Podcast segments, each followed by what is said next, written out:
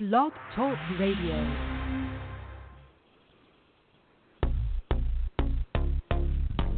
This is the Sherri and Carey Show with your hosts, Sherri and Carey. Let your voice be heard.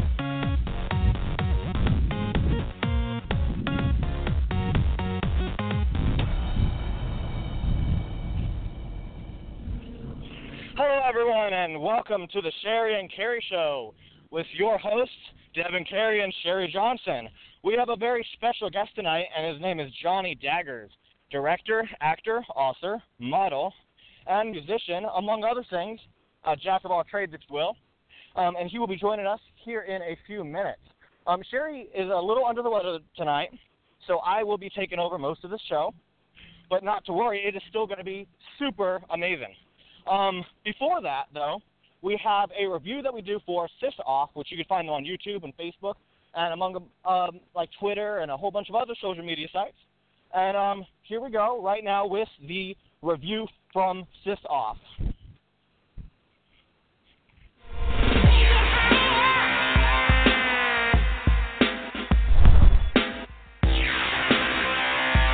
Hi guys, how's it going?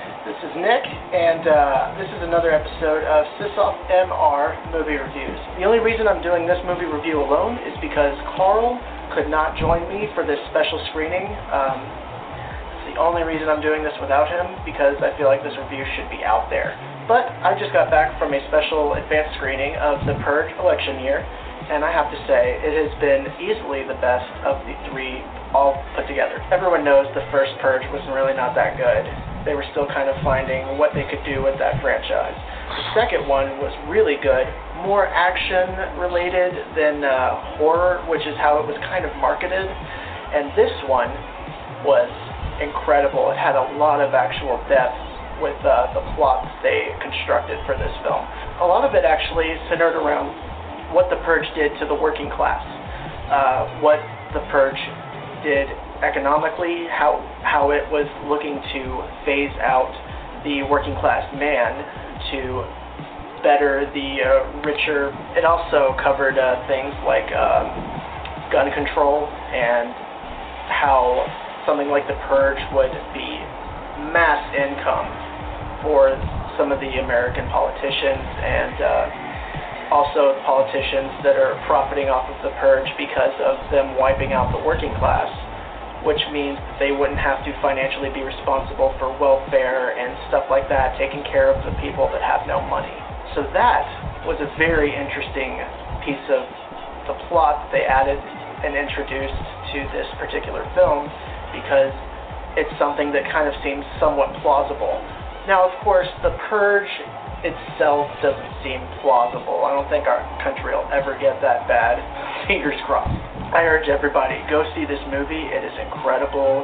The amount of plot depth that they added to this particular one to hopefully finish out the franchise strong, uh, it was just unexpected and really cool.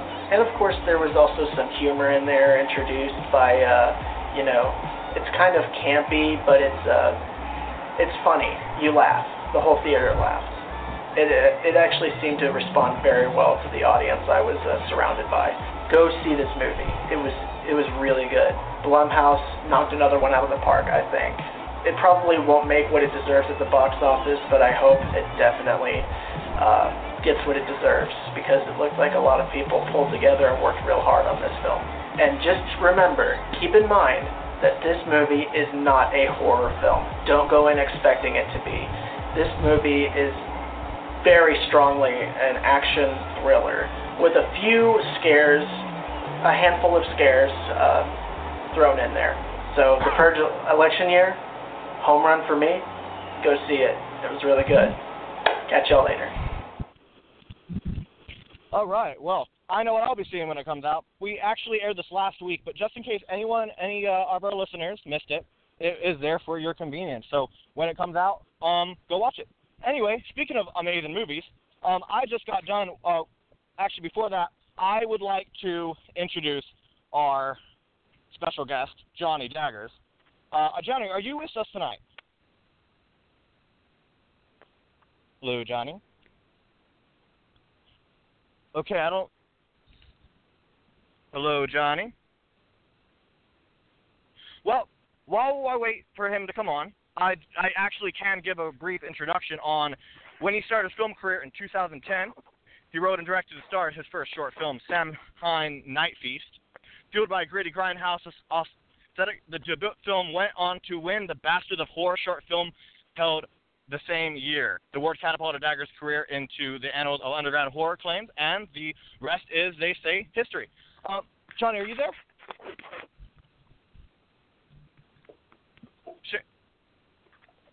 Hmm. Sherri, are you there? Yeah, I'm here. Um, Okay. I do have a number pulled up, so I don't know, Johnny, are you with us? Uh, hmm. I Did you, you pull him into the show? I did, Uh, yes. Um, Um, Johnny, feel free to interrupt me as soon as you come on, if you're there. I do want to say, I actually watched his film last night, Blood of the Reel, and I will admit that I should not have had that pizza and popcorn. Um, it was pretty gruesome, and it was amazing. If you are a horror fan or a horror filmmaker, you should totally check out Blood of the Reel. This is for you because it was also not only a great film, but inspired me greatly to pursue a career in filmmaking. Um, are you there, Johnny? Feel free. They were they Johnny? did the introduction. I went to it. Hello, Johnny. um, I I hear him, but That's- it's not send the clear. phone, The phone doesn't die out in here. I even put it on speaker and I don't hear anything.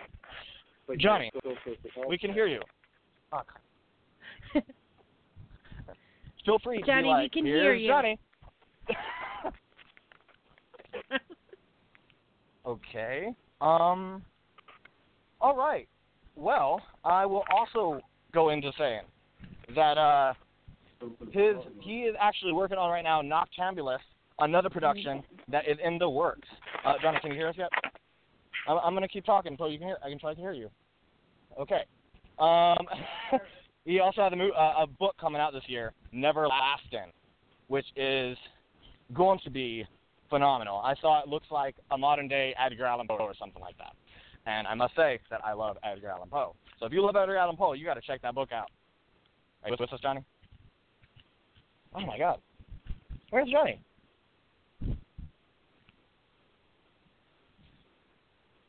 Um, Um, Johnny. I think he was trying to come, Devin. I think he was trying to come on the line, but he's having, he thinks he's having problems, issues. but we actually heard him. Yeah, we did ha- we he did hear him. John, let me see if I can message him real quick. Um, actually, I would also like to say, I mean, since he's not on just yet, his his movie Samhain Night Feast, whenever he started production in it back in 2010, he had no like he it was just one of those projects, you know, one of those things, um, something just fun to do with his buddies, you know, drink a little bit, and um some um a uh, I think it was a magazine or some uh, with a, a Bastard of Horror Film Fest contacted him to um Johnny, can you hear us yet? Johnny, hello, Oh, I just messaged them on Facebook to let them know. Johnny. The story goes into he was not planning on winning that film fest. He just kind of went just to see it, you know, aired on the big screen. And before you knew it, it was a crowd favorite, and he won the Bastard of Horror Film Fest, which was awesome. Johnny, here's Johnny. I'm glad your name is Johnny, so I could use that that, you know, from The Shining. Johnny. God, I'm running out of material, man. Um. Dang. Okay. Um. Johnny. Crap. We are definitely still connected, so we can hear him. I believe. Um, Yeah, he's the only um, other sound trying to come through, but for some reason we're just having a bad connection. Um, You know, man. Um, he's still yeah, I connected. mean, he could still hear us. he can hear us. Yes, I believe so. Well, I mean, I'm gonna try to get more out there because I mean, I did a lot of research today, and I mean, I could I could probably you know keep talking until he comes on, but I, I really want you know I really wanted the audience to get it from him. Oh man. Um. Okay, But, we uh, I mean- actually we just lost him. I'm, I he might call back in again, so let's just keep our fingers crossed and hope that Johnny will call back in. Okay. Um. All right. Well, I'm gonna I'm gonna keep interrupting myself to see if he's there. Well, he um. If you if you like you know horror, gruesome horror and indie horror, and just to see kind of the raw material that uh that goes with the indie underground, this is for you. And really, honestly, this is a lot better than these days the remix with um with like what Hollywood is just pushing out for like no reason. I mean, it sells, so why not? So I mean, therefore, whenever you you really want to get creative, hit the underground. That's where it's at. And Hello. I do know. Okay, Johnny, can you hear us? Johnny? Yes, I'm here. Oh, okay, great, great. So, well, um, sorry, I kept talking. Could, were you able to hear us? No, I lost you at the end of the Purge review. Um, I still Oh, showed as connected on my phone, but there was no sound for like three or four minutes. So I just kept waiting and waiting and waiting, thinking that maybe you'd pop on.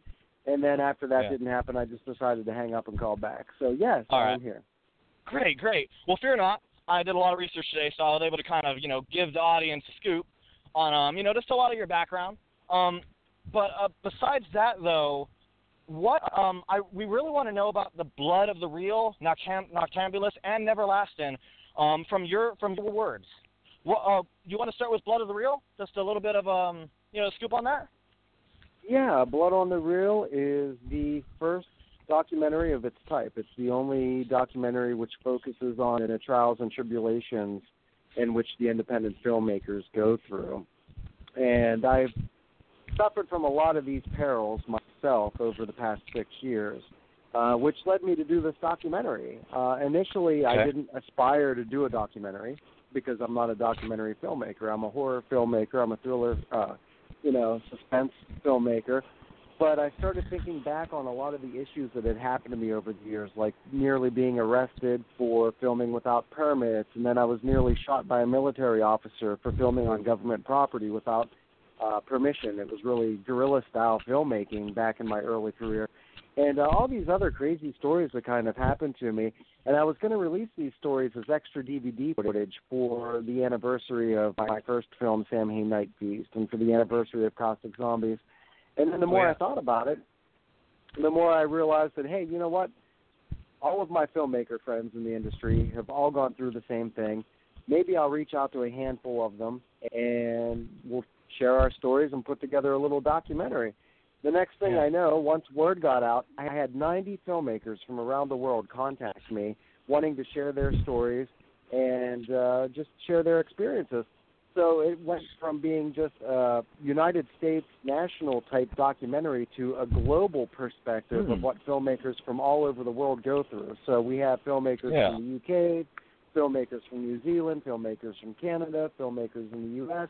And so this really gives a global perspective of what it's like to be an independent filmmaker and literally put everything that you have on the line. With me, it was almost my life, at least once Yeah.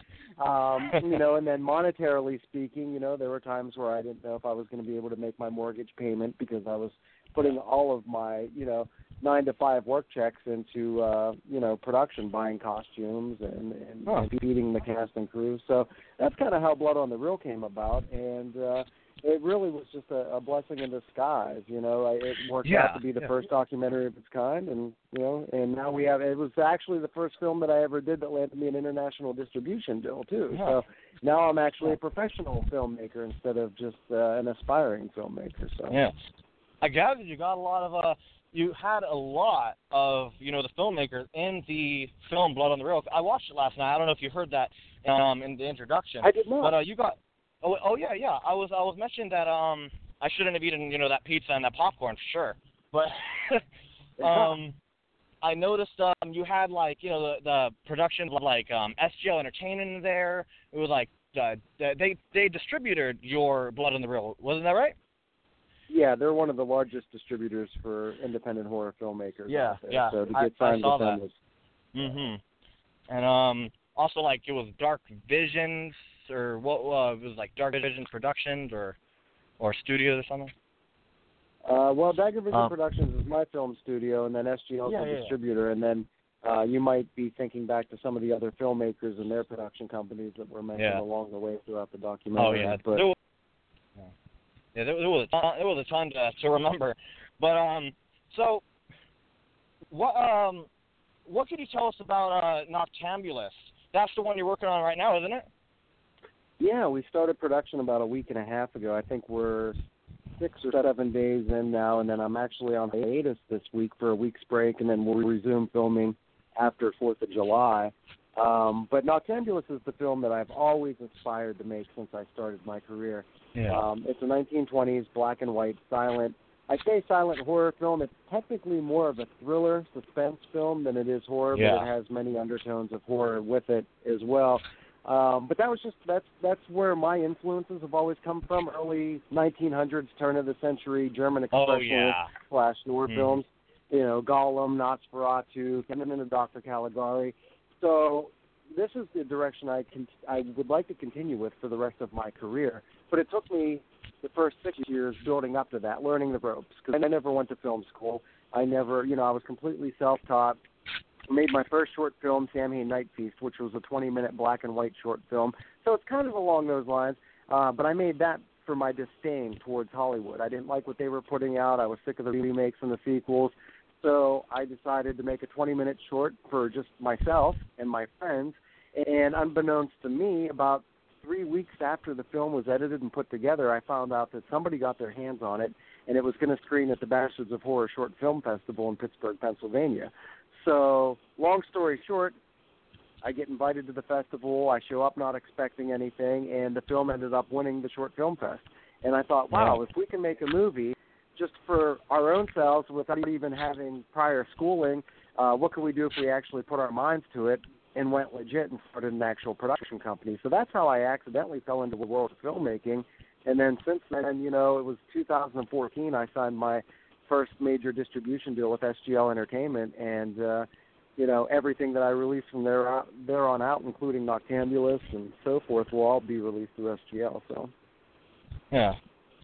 Well, it's one of the one of those things where if you have fun with it, it can. I mean, it can really take you somewhere. If you think about all the, you know, I mean, I noticed in the uh in the Blood of the Reel, if you like focus on like you know the like the fame or just any of that stuff, it's not gonna you know be as fun and rewarding as if you know like with you, you just had fun with it in the beginning, and suddenly it won an award without you even knowing it was gonna do Right. that.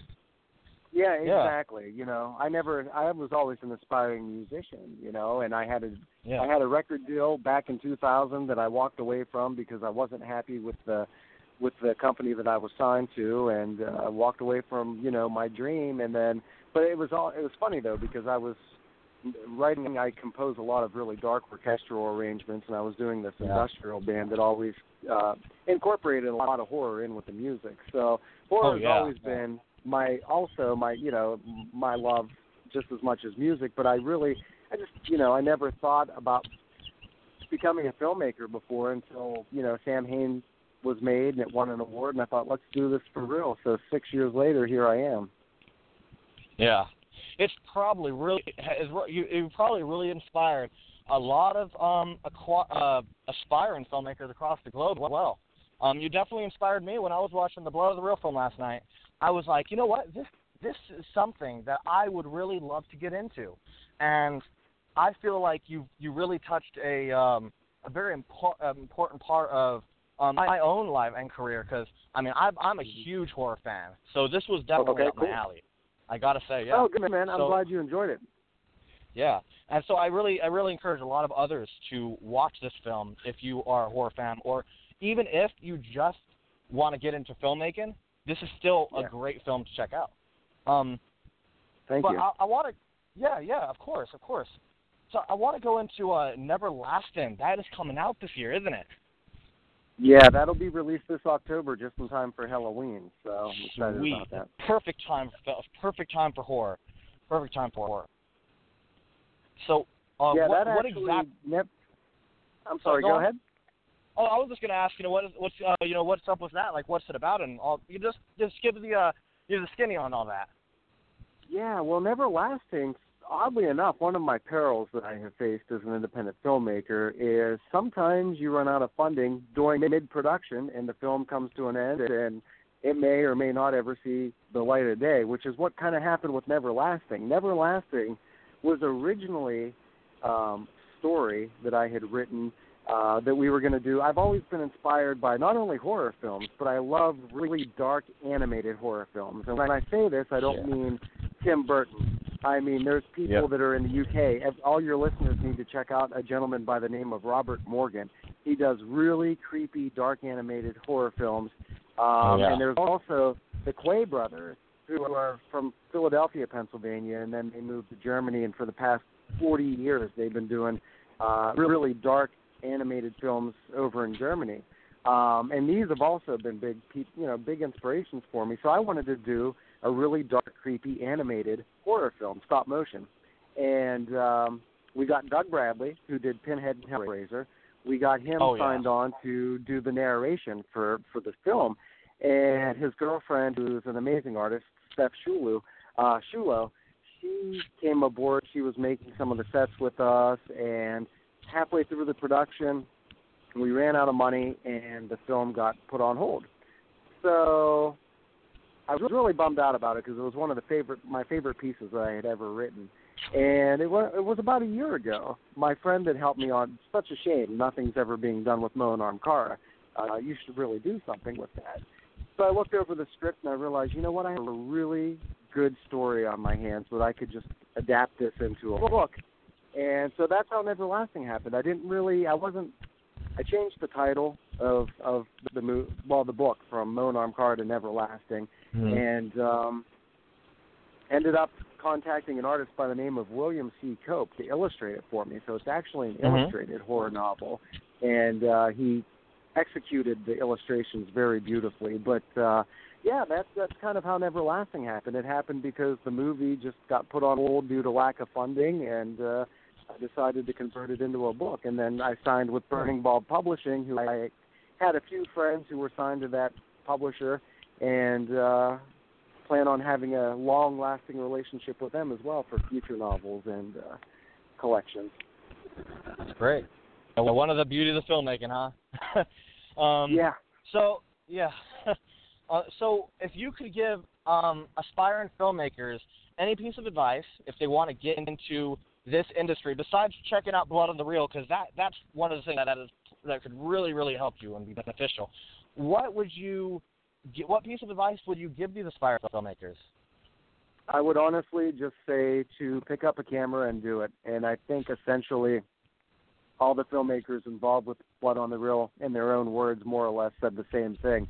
That Yeah. if you are passionate about films and if you're sick and tired of what Hollywood is doing, and they're basically, I always say that Hollywood uh, rapes the horror audience more or less, more so than any other genre. Um, horror in general, more than comedy or anything else, has consistent remake after remake Oh, yeah. after remake and Mhm. sequel after sequel. And the reason being is because everybody will flock to the movie theater in September and October when it's getting close to Halloween, and they'll shell out, you know, extreme, extremely ridiculous amounts of money for Yeah, popcorn it and soda and the film, and it sells. So if you're Yeah. sick of it and you don't want to see it anymore, pick up a camera and make something that you do want to see. And honestly, your stuff might be complete shit. I mean, my first short film won a film festival, and now being in the position that I'm in, I don't even want anybody to ever see my first film.